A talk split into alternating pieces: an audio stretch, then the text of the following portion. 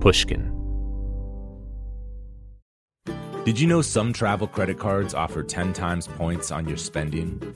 Don't miss out on big rewards for your next trip. NerdWallet lets you compare smart travel credit cards side by side, curated by an expert team of finance nerds. What could future you do with better travel rewards? A free flight? A room upgrade? Don't wait to make smart financial decisions. Compare and find smarter credit cards, savings accounts, and more today at nerdwallet.com. Reminder, credit is subject to lender approval and terms apply. NerdWallet, finance smarter. Willie Nelson, Waylon Jennings, Kris Kristofferson. Before they were legends of outlaw country, they were lost souls looking for their sound. Don't miss Mandy Moore and the new scripted Audible original, The Boar's Nest Sue Brewer and the Birth of Outlaw Country Music. Discover the true untold story of the extraordinary woman behind the outlaw country music movement and its biggest stars. Hear how one woman's vision and her tiny living room, far from Nashville's Music Row, became the epicenter of a musical movement. Mandy Moore as Sue Brewer in The Boar's Nest. Listen now at audible.com slash The Boar's Nest. The most innovative companies are going further with T-Mobile for Business. The PGA of America is helping lower scores and elevate fan experiences with AI coaching tools and 5G connected cameras. AAA is getting more drivers back on the road fast with location telematics. And the Las Vegas Grand Prix is powering race day operations with 5G connectivity, giving fans an experience at the speed they deserve. This is accelerating innovation with T-Mobile for Business. Take your business further at t-mobile.com/now. Hey y'all, it's Justin Richmond. Today we have Beach House on the show.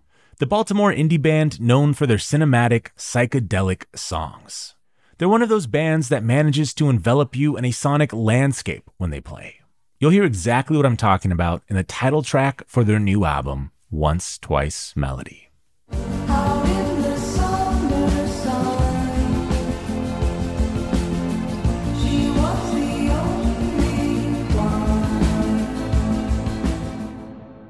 Victoria Legrand and Alex Scally have a very special musical chemistry.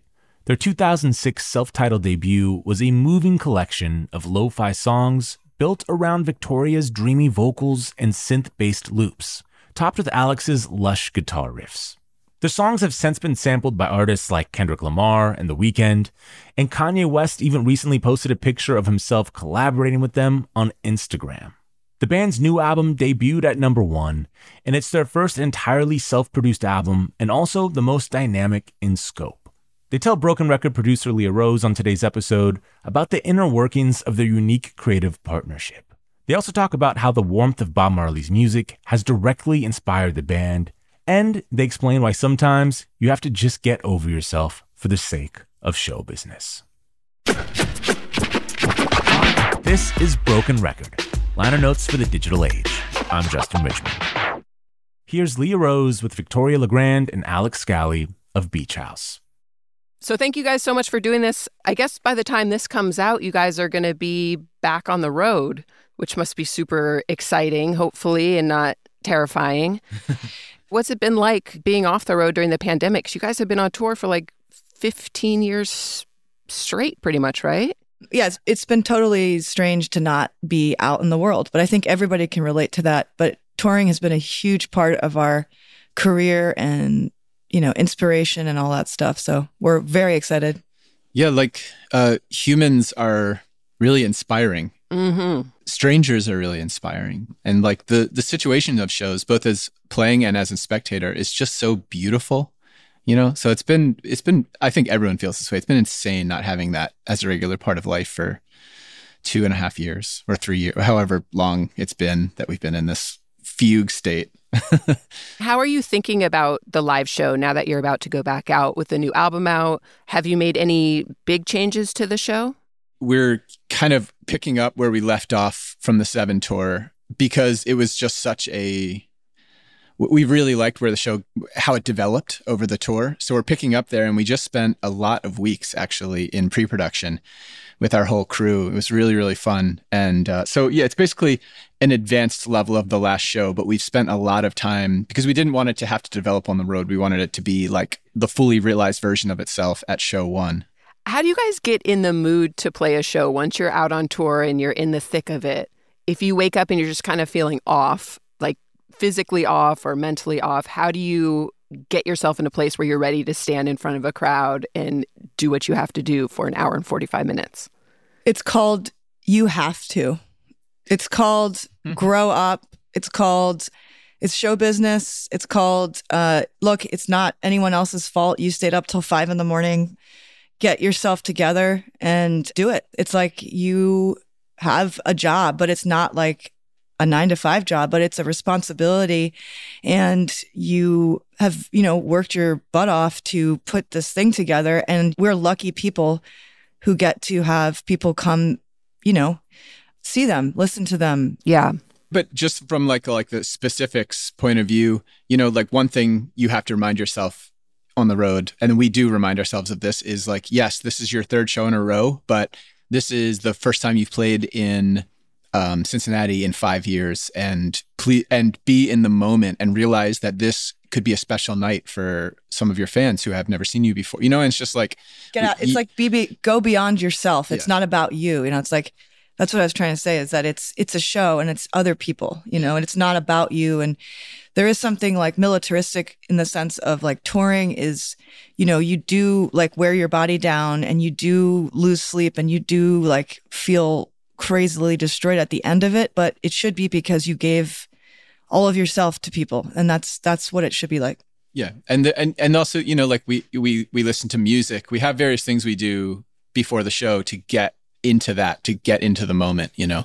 hmm Do you guys play the same show every night? Is it the same set list?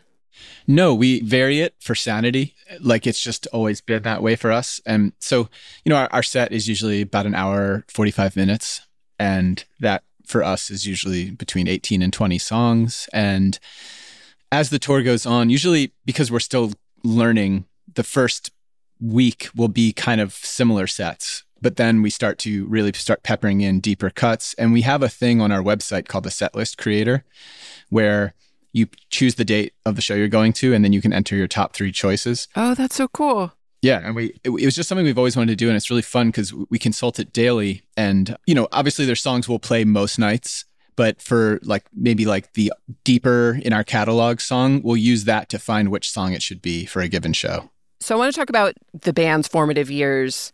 And you guys have been making music together now for close to 20 years? Well, we met in 2004, and our first song was written in 2005, so I guess it's about 17 years. 17 years. I guess when you guys came together and formed the band, what was the original thought for the aesthetic of the band? I- I don't think we were going for an aesthetic. Uh, I think that our our becoming a band was like really about two people who met each other and immediately started making music out of like necessity. Mm-hmm. I was introduced to Alex through a friend that I had, you know, met in college who was a musician who lived in Baltimore. And then I meet Alex. And then pretty much from that moment, start playing music with him. And then a couple months later, he and I are hanging out and we are like making Saltwater from the first, which would be, you know, the first song we ever wrote together and also on the first record. So the aesthetic of what we're doing is not the first thing that happened. So this this journey started because of you know music first and then as we made sounds and made songs, we we started to discover the you know the look of the first record. But but just just to like give you an idea of our creative process. So the sound of Beach House when we started was Victoria had two keyboards and she liked the way they sounded. Why did she find those keyboards? We don't it's like it's like nat- you're naturally drawn to things. They were nothing special. I had, you know, a guitar I was borrowing from someone and these uh, organs that I was collecting. And we used a four track tape machine, which I had been using since I was 12 years old. I like love four track tape machines. So we just had these things. They were our inherent interests. And there was no like, I think we should sound like this. Like there, there was no option. There was zero option of what we would sound like. it was just like so natural and there was no like we're going to be a band like there was no uh, forethought no pretense no vision it was it was just just one foot going in front of the other um, and it felt very very natural Yeah, it seems like that's the way that you make music as well. It's like you don't think about a project before you start it. A project just starts and then you just sort of keep up with the momentum and it evolves into what it evolves into. Yes, that's that's a good way of of looking at it. And you know, I think that it was natural how we started working together, but then I think a lot of the things we made were out of necessity too, because like we of what we had around us, and it was all just kind of sitting right there. It's so telling like how you approach art because if it were me, I feel like I would be so conscious of every single little thing and I would be like, you know, really thinking about the cover art, the name, the way the name looks in the font, like everything would be so overly thought out. So it's so cool for me to hear that. It's like, oh, you just you have your instruments that you have. You have access to two keyboards, that's all it is, and you sit there and it just happens. Yeah, it's that, but but we do pay a lot of attention to the details, like Yeah. the fonts and the the album art. So it's we're we're kind of two sides, you know. but it's generated from within Yeah, the the, the whole universe of our aesthetic, which is an interesting word, comes from the inside. It comes from the hearth, Mm-hmm. right? So like. It, it, it, the heat that is inside of the thing that creates the the music, and it started from the first record. It was like, okay, this music, how does this make us feel? That's how we got our band name. Mm-hmm. The word beach house came out and there were other words attached to it and other types of words and we were floating them around, but it came from what is this feeling that we're creating? That's where we got beach house. And then it was, you know, what are the colors? What are the what are the textures of this record? And the first record had all the jewels on the cover and like the tones and what was and then the font of the the the band name on that cover is my handwriting. Um, I made that thing, and you know, and then every album since then has been the same type of process. Like we get our visual language from the music, and we and that is in itself intentional because it's we're careful about it and extremely thoughtful. Mm-hmm. So the aesthetic, the aesthetic world, and all the details and all the care comes from the music. I love hearing people try to describe your music. Like the New Yorker recently said that your music, they describe it as twilight mysticism. Cool. And I'm just curious, like, does that feel accurate? That feels like somebody was using language in a very creative and imaginative way, which is super exciting. Um, because twilight and light and and that thing that the world ki- gives to you as a human, like we live in the world, and all we have to do is look at it to get an infinite amount of inspiration. And yeah, I love that. I mean, that person is is accessing that part of living where they see something and it makes them think about something larger. Mm-hmm. I mean, I don't know if anyone who's not moved by Twilight is is essentially insane. Because it's it's just in, it's like so it's like you know the world that we see all day long just becomes this incredibly beautiful place for a short amount of time, and it's uh just really really wonderful. What were some of like the foundational albums for you both? Like, what were you listening to in high school? Like the first album where it's not something that's like playing in your parents' car or like an older sibling is listening to. It's like your album. me and my like high school crew got really political, which was awesome. And like, you know, it's like part of our the way we were like becoming adults and forming our identity.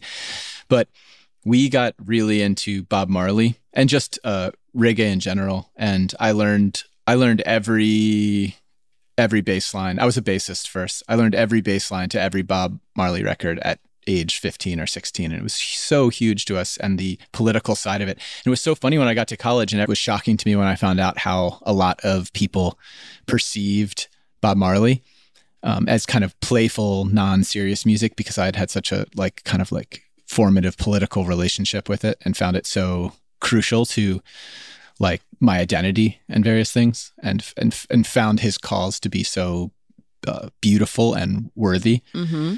and yeah, and and then just the sonic aspects of reggae and all of those Bob Marley records had a massive effect on the way I saw music and the way I heard it put together, and the the warm tones mixed with the super serious message felt so uh, powerful to me. Where did you go after reggae? Well, yes. I mean, that's just one step of things, but I also explored very heavily. I'm thinking of ones that where I like learned every aspect of the music. Um, I got really, really into all the C- Stevie Wonder records from the 70s, Mm-hmm. the ones that he self produced. Um, it's just such a great array of musicianship, but great songwriting, and it's eclectic. And uh, I mean, those records are just incredible. Innervisions, Talking Book, Songs in the Key of Life, Fulfillingness' First Finale, that kind of stuff. And then, Victoria, what about you? What were some foundational or just early albums that you really gravitated towards? You know, it's funny. There, I think that this might be like one of the things that maybe when Alex and I like started making music, we didn't realize that we probably just we shared some total overlaps of what we were attracted to. Because I was going to say that you know, there's your childhood music, but then I think for the albums that you fall in love with when you're a teenager, really, I think are some of the ones that profoundly affect you. You know, as the beginning of you becoming an adult. So like I was obviously into like Nirvana and um Hole. I loved Hole. I still do. Me too. I liked Smashing Pumpkins. Um Siamese Siamese Dream is an amazing record. I also fell in love, you know, with somebody, your first like fall in love and it was there was like Rastaman vibration and you know like just uh that whole reggae world was part of my life too and you know Ravi Shankar you know like that song I I miss you. I mean there's so many albums. So yeah, I think that there's some there's some sharing of the glowing, warm, romantic, melodic, you know, the feelings all in this like kind of beautiful alchemy. hmm What did you especially like about Hole about Courtney Love? I'm just curious. Um, just it, it it's it's a pow- it's just a powerful it's a powerful thing. Like if you're a, a young girl and you're listening to that, you're just like this this woman, you know, this this like force of nature. Yeah, it's it's just like you, once you hear it, you're kind of you're just not the same, you know. And that's there's a lot of artists that are like that. You know, Nirvana's like that, and you know, there are a lot of people that once you hear hear them, you're not the same. Bob Marley, uh, yay, Mhm. you know, um, there there are a lot of people that are, you know, they just change you quickly. But yeah, her screaming, her voice, it's like there's just a unique quality to it, and also the music. The song's really great. Yeah. The songwriting is incredible. You know, "Live Through This" is an incredible record hmm people are going to copy that for the rest of time you know and everything talk about aesthetics i mean that whole thing is just like yeah. that is an incredible force of inspiration the baby doll there's the the makeup the you know and it's coming from punk and post punk and all that stuff which also was a huge part of my upbringing. So there was a mixture of like the warm gooey the velvety layers the velvet underground and then there's also the reggae and then yeah it's just a whole combo of things. That's that's how my brain works. It kind of all combines into one. It's all one album. Just kidding. We'll be right back with more from Leah Rose and Beach House after a quick break. Apple Card is the perfect cashback rewards credit card. You earn up to 3% daily cash on every purchase every day. That's 3% on your favorite products at Apple, 2% on all other Apple Card with Apple Pay purchases, and 1% on anything you buy with your titanium Apple Card or virtual card number.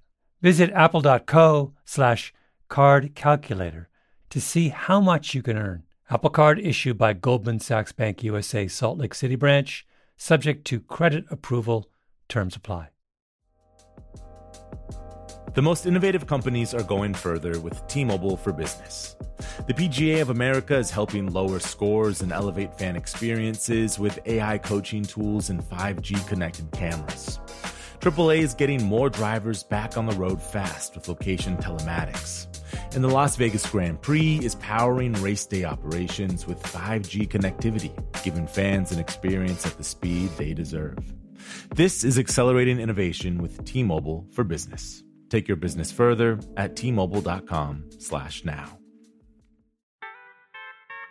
Willie Nelson, Waylon Jennings, Kris Kristofferson. How did the biggest names in outlaw country start a musical revolution? Through one woman's vision from one tiny living room.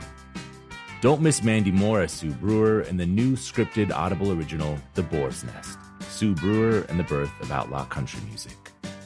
Discover the true, untold story of the extraordinary woman behind the outlaw country music movement and its biggest stars. Brewer helped shape the sound and soul of country music as we know it today, despite never picking up an instrument herself. Lovingly dubbed the Boar's Nest, Sue's Place was an intimate staging ground where a new breed of singer songwriters, wounded souls, wayward upstarts, would spur each other on to tap into something bigger, realer. Starring Mandy Moore and featuring Ebon Moss-Bachrach as Shel Silverstein and TJ Osborne as Johnny Cash, alongside a full ensemble cast. Audible invites you to enter the Boar's Nest and experience the rise of a musical revolution. One woman, one time, one place. The Boar's Nest, Sue Brewer and the birth of outlaw country music. Listen now at audible.com slash the Boar's Nest. We're back with more from Beach House and Leah Rose. Let's talk a little bit about Victoria, about how you have evolved as a singer over the years. How would you say that your voice has changed as your career has progressed? there's a whole scientific way of talking about voice. That's one one way of looking at it, and it's very factual. You know, like people's voices continue to change until they're like mid 40s, and then obviously past then. But in terms of like people who use their voices in specific ways, I have always when I when I start singing or I'm writing or all of that, I'm always just going from a place of what is comfortable to me. So it's not very like super self conscious, but there are definitely things that I like to do with my voice and the way that it sounds. And I work from just that in out world. Mm-hmm. You know, when I listen to my voice over in, you know, the past and various Beach House albums, like there are definitely like a range of of vocal worlds all over the records. And I just feel like I continue to just kind of build on that, you know, and, and go with the flow. But I do technically have classical training. Mm-hmm. And I, you know, I don't lose my voice very often at all for whatever reason. I don't have problems with that. Probably just jinxed myself. Some singers do a lot of warm ups and, you know, two hours. And I'm, I don't know how, I, I can't do that. I, I'm very much like a shot of tequila, you know, and that's, that's my warm up. Not to sound like I'm such a rocker, but um, that is kind of my attitude with it too. Who were some of the first voices that you were really attracted to or really moved by? early on in my life, I was attracted to Michael Jackson. I was attracted to um, musicals. I was attracted to the official Phantom of the Opera mu- musical, Sarah Brightman. You know, obviously everybody's loved Stevie Nicks at some point. I loved Chris Bell's voice. You know, in my 20s, I've loved Tom Petty's voice. I've loved a lot of male voices actually and i'm you know of course forgetting them now because it's the it's the video store effect where you go in and you're like wait a minute what's my favorite Yeah. movie i don't know um, Was there a period of time when you started out where you were emulating other people's voice? I think that like just very subconsciously i think i was probably all the men i've ever listened to like in my life of any you know artist i was probably like in my own abstract way like embodying all of the the male voices that I was either subjected to or like, like bombarded with or really loved. When you start doing something you're kind of just processing all of your inspirations all in one kind of like if you Okay, this is to this is a really crazy thing that just came into my head, but people who like make pasta, you know how like when pasta comes out in all of the holes and it's like all of the the noodles, the desire to like make sound come out of your mouth you're, you're making something right? But then the all of the things you ever heard come out in all of those like strands. And that is your voice. Like your voice is like made up out of all of the things you've ever loved or been attracted to. Mm-hmm. um, like how hard you want to be or how soft you want to be or like you want to be like a man and a woman. You know you hear a lot of people you know even male artists today like that kind of like sing and then you kind of can't tell if it's a girl or not you know and that Mm-hmm. you know that's probably always existed. There are male singers who want to sound more like a woman and there are female singers that don't want to sound like a woman. They want to sound uh, more like a man. So it's just my my uh script my description of the pasta is is just more like about the shapes of things that are invisible It's a pleasing image. Yeah, it's it's the processing of like all that comes before, and then the go the transference through something and becoming like multiple things. Was there a moment when you knew that you found your voice? It seems like a really, really hard place to get to. But do you remember when you sort of realized, like, okay, this is me? I mean, I, I honestly think that like when Alex and I made Saltwater, like the very first song, like I, I do feel like the beginning of me and like my identity as a singer definitely is in the first album. But everybody's albums that come before them, they're younger. It's that Mitch Hedberg joke, like, what is, oh, this is a picture of me when I was younger. It's like, yes, every picture of you is you when you were younger. Uh, and so every album is you when you were younger. But yeah, I think that it started right at the beginning. I, I feel like there just was the desire and the, you know, the four track and the, Mm-hmm. you know, the crappiness and just the kind of like innocence. Do you revisit the old albums ever? I mean, I know you're, you're playing songs when you're on tour, but do you ever sit down with the old albums, listen to them, and, and sort of like think about them and how they sort of like fit into your evolution as a band? That, to be very honest, no, um, we don't sit and listen to our albums because we kind of know what we did, and so it's like it's it's in there somewhere, and you know, there are the things we like and there are things we don't like, and we just kind of move on.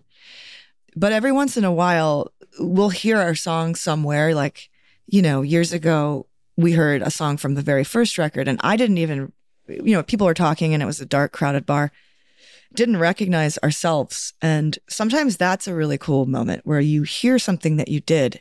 And for a brief few moments, you just don't, you go out of your body and you're not you anymore. And you're just, you're hearing your thing for the thing that you made it the way other people hear it. Did you like it? Yeah. I, I mean, I'm not, I did. And at, first, and it made me revisit a song that I hadn't looked at on a record. It was, I think it was Home Again from the first album. Uh, second album. See, see, this is this is proof of of memory not working. From the first record, um, it's from Devotion.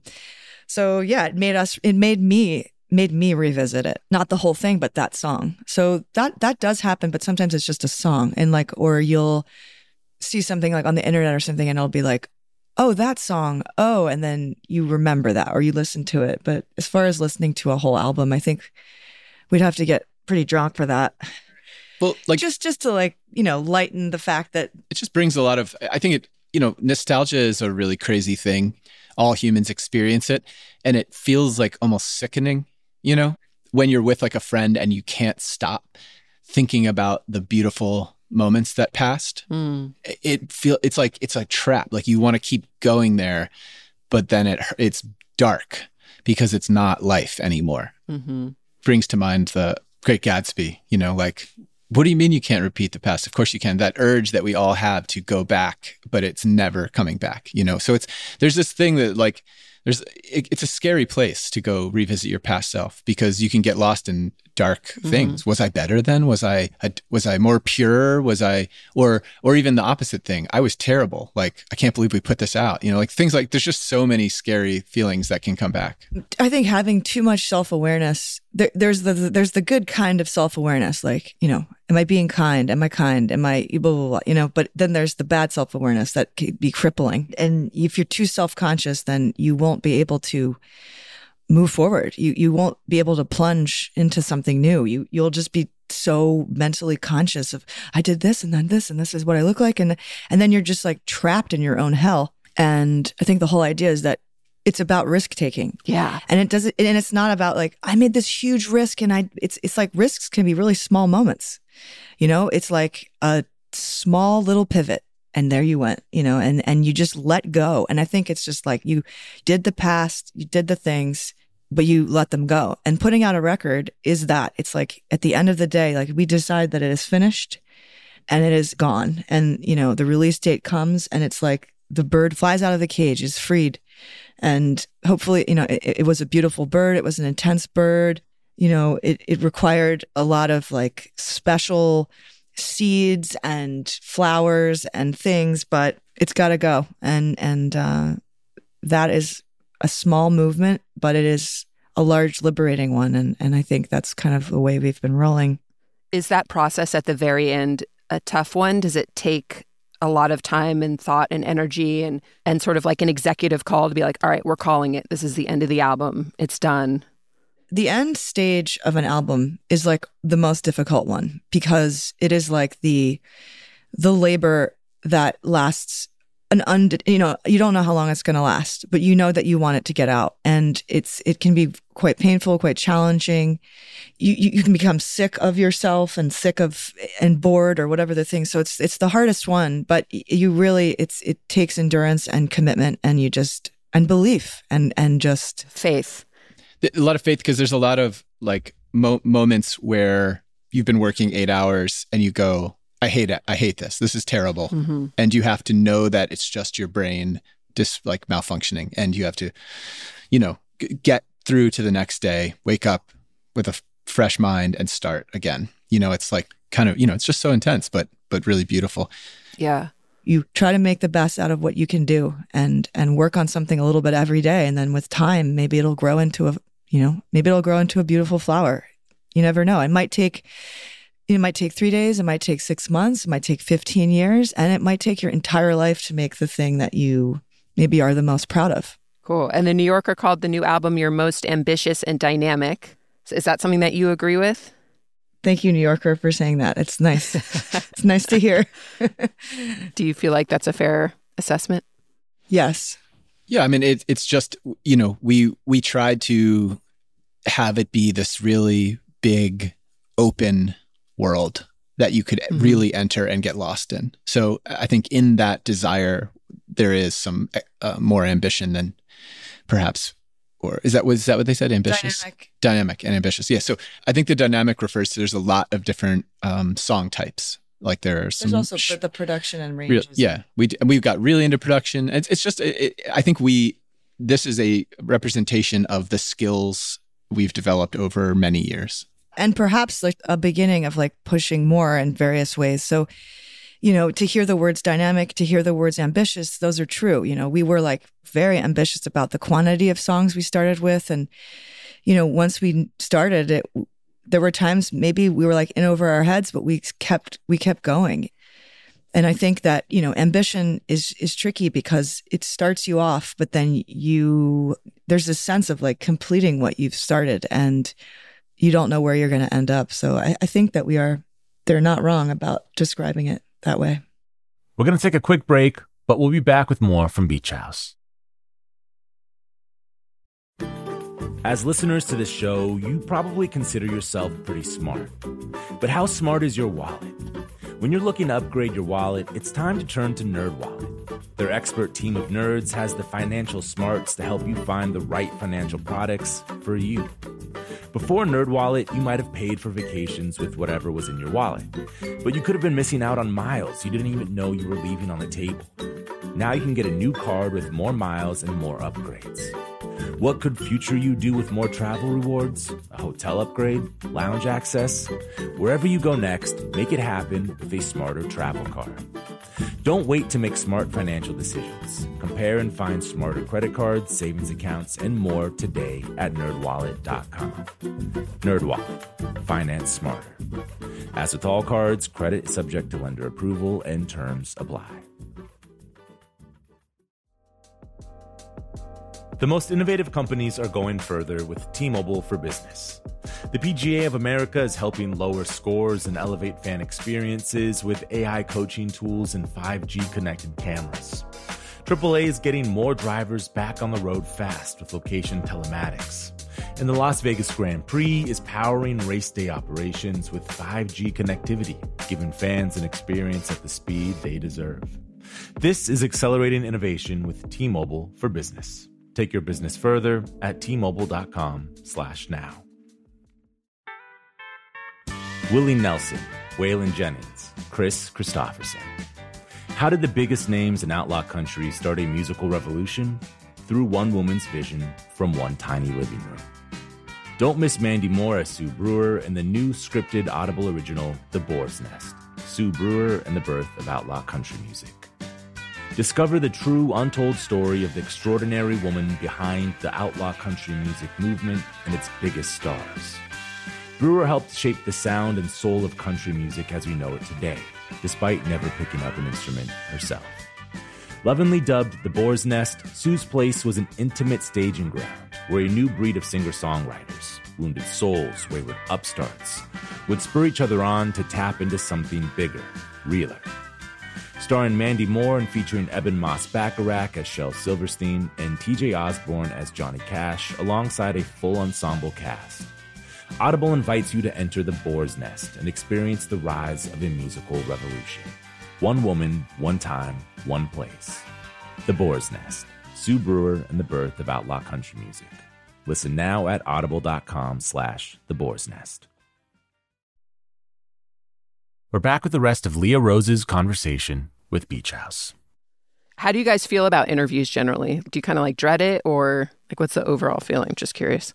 The overall feeling is a it's not something we take for granted. Um, it's it's very like, you know, the best interviews are a conversation. You are a little awkward at the beginning, and then you kind of warm up, and then you're you're flowing together.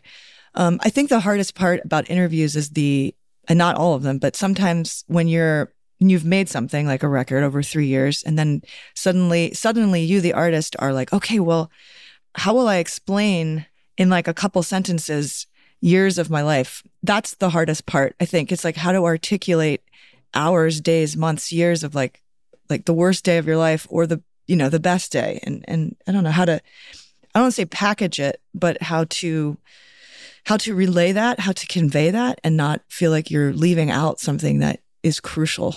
You know that somebody would find interesting. But we're very lucky to be doing interviews and very grateful. Yeah, I mean, I, I think that we cherish it because, you know, we're just, we don't take it for granted and we're grateful that people care at all. And, but, but I think we also take it, take it as an opportunity to hopefully clarify some of our thoughts and visions for some people who might care. Mhm. You know, I don't think we necessarily see it as like, like an exposure thing just because we're not that commercially driven.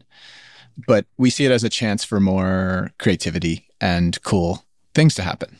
You know, and there are there are artists who and like you know every artist has the right to decide like what how they're gonna relay or describe their career or their art that they make. Some people don't like to do them at all, and for us, we're not really comfortable with not doing interviews at all because we think that for what for our for how we are as people, we we don't want to be cold and we're not cold and and we don't want to block people out. We want to have a conversation, and it is mm-hmm. like Alex said, an interview is an opportunity to explain, you know, and it is it is an opportunity in its best form to like clarify things and to like if there was something, you know, let's pretend that there was something like a rumor, right? Or somebody was like this this person did this thing.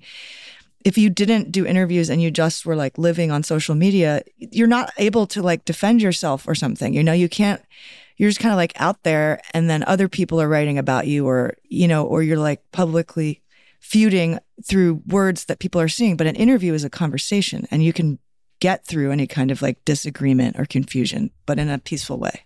And it, I mean, it's, I think that every single person in the world, individual artist, it doesn't really matter, I think wants to control the narrative of who they are, Mhm. you know? So uh, just in like a very natural way, like if you see yourself represented in a certain way, you want to say, well, that's not who I am. I know who I am, you know? So I think that, and, but that's just a part of life. It can't be avoided. Um, but, but I think being able to control our narrative through our honesty is also a, a something that we enjoy. hmm It seems difficult though, especially when you're talking about your creative process, because it seems like we were sort Yeah. of talking about earlier. Like if you're not really intellectualizing creativity, then it's like, what is there really to talk about in some way?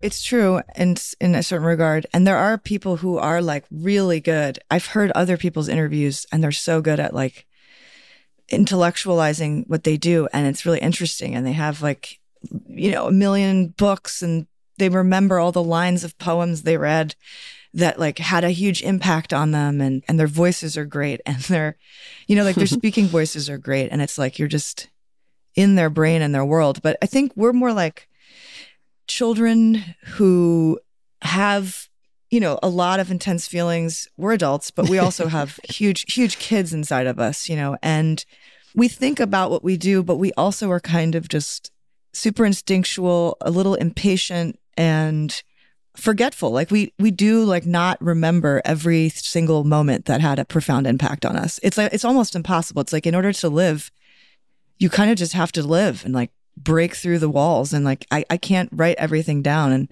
I wish I had a better memory. I really do.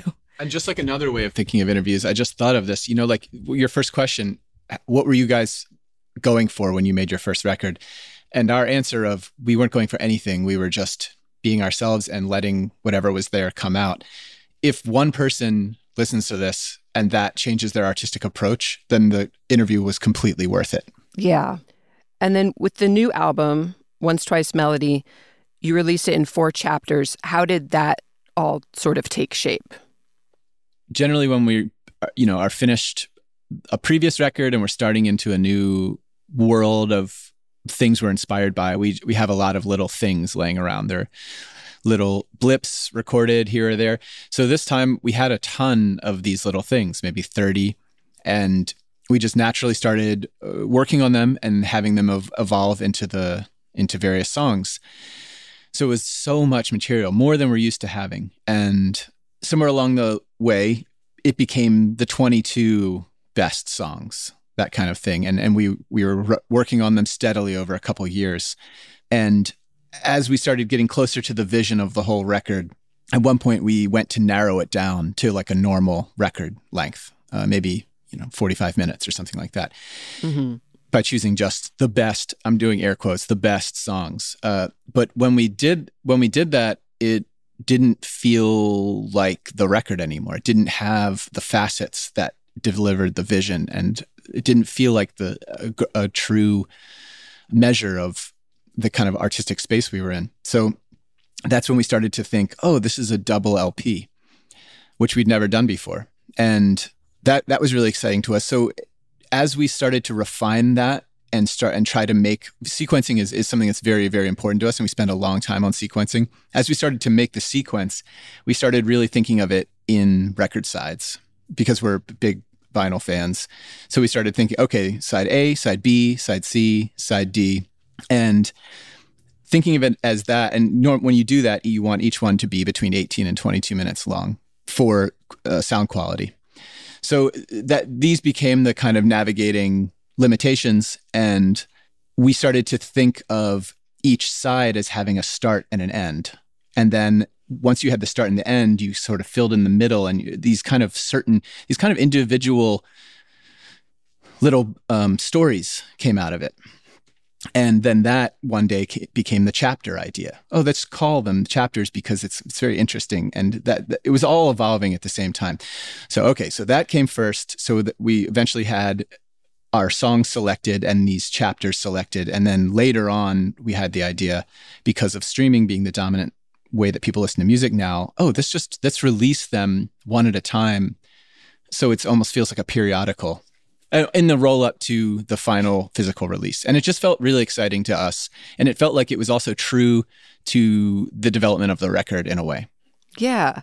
I've seen some other groups have been doing that too, like um, Brockhampton did that, Denzel Curry, where people are putting out projects in sort of like chunks instead of one full project. Is it have to do with like people's attention spans? Like, what's the thinking like as far as streaming platforms?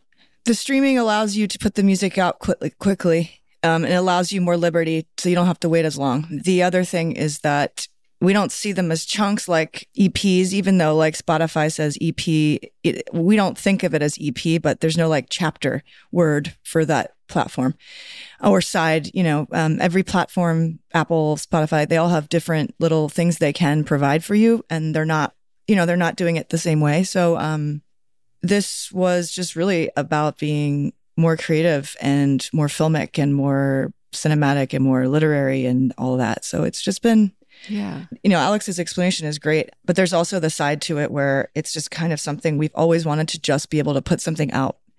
And this was one way of being able to do that. Was this the first album that you guys produced? Uh, yeah, that's the, it's not the first one we've produced because we've been essentially producing Beach House from the beginning. Not to sound totally arrogant, but that is the truth. And we have worked with producers, but our relationship with them has always felt like like Chris Coady or Sonic Boom. It's it's the the feeling is co-production Mm-hmm. because they're they have their own skill sets and their wisdom and their and we get things from them. But ultimately, I do feel like we've always been at the helm. hmm Well, yeah, I mean, like just from like a like a logistic standpoint, we've oh, no one has ever had influence on our arrangements, the instruments we use, the arrangements of the songs, the lyrics, uh, the sounds. It, it's all completely ours, and we never wanted anyone to have any say on that kind of stuff, you know. So Mhm. production has always been something that comes in right at the end and just really helps us get across the finish line because it's just having another voice, another person there is really helpful and really lovely. And so us producing by ourselves this time wasn't so much a like definitive choice. It may maybe would have happened without the pandemic, but it was also like the pandemic was like, look, look, no one can travel, no one can get in a plane. Just just do it ourselves. The best part about working with other people is like the contributions that they bring to you that are their own things that you would never think of right? So like it's little it's like we we don't want to be told things by somebody about things we deeply know and we're not going to mess with. You know like for example like the arrangement of something or the lyrics or like like alex said there's things that are not quite up for question. Right. but the the times we've worked with other people you know great things came out of those little moments because they brought something that we did not and could not do ourselves. And that's the best moment in like working with a producer or co-produce you know whatever you want to call and however you want to use the word produce whatever that means it means something different to every artist because some people don't know at all what they're doing and they need help. And so it's just everybody's different but our best times with other people have been when we didn't think of it ourselves and thank you for that help you know thank you for teaching us about this new This microphone. new microphone or new like gear you know like sonic boom has an incredible life experience and knowledge and made beautiful records and was such a wonderful person to work with on seven you know and chris coady the years we spent with him you know he's amazing at recording it's just you get knowledge from people and that's the most beautiful part of working with somebody else it's less about like the producing that they do it's more about like the the energy and the information and the knowledge that they bestow So it would be sort of like choices about gear and possibly choices about performance. Is that how it would work? Like when you're working with another producer? it's like sm- it's like smaller and and like more like instantaneous things that occur like Mhm. oh we should use like think- i don't know I think honestly, it's hard to sum it all up. Every record is really, really different, Mhm. you know? So we'd have to go record by record. I mean, we didn't have a produ- producer on our first two records. So actually, that thing in our bio is wrong.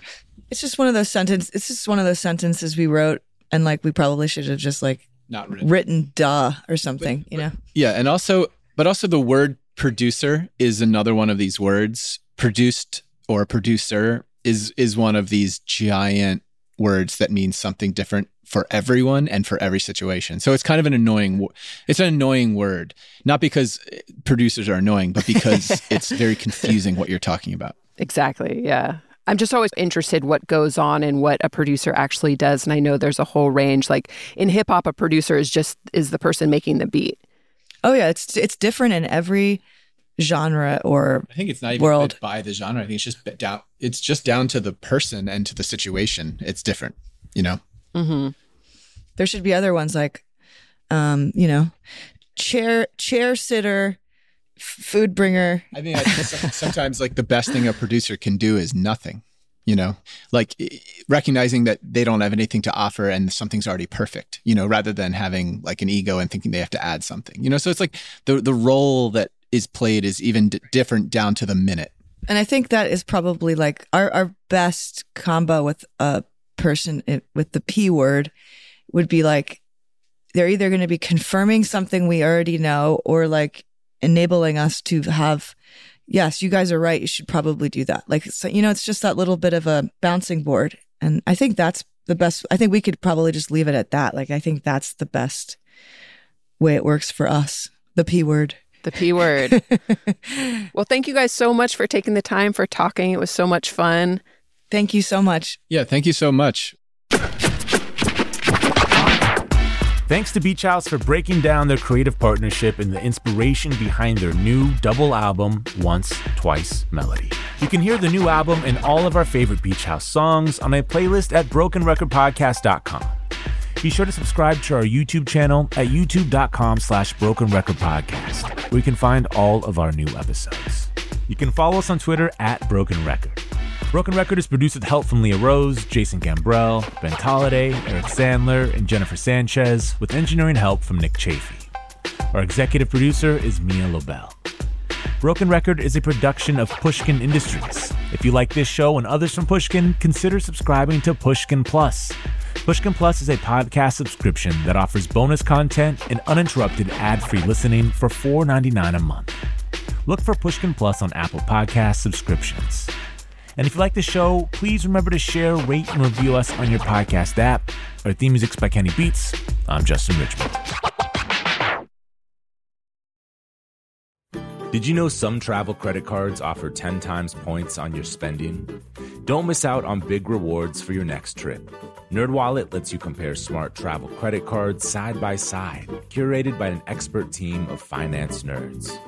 What could future you do with better travel rewards? A free flight? A room upgrade? Don't wait to make smart financial decisions. Compare and find smarter credit cards, savings accounts, and more today at nerdwallet.com. Reminder, credit is subject to lender approval and terms apply. NerdWallet, finance smarter.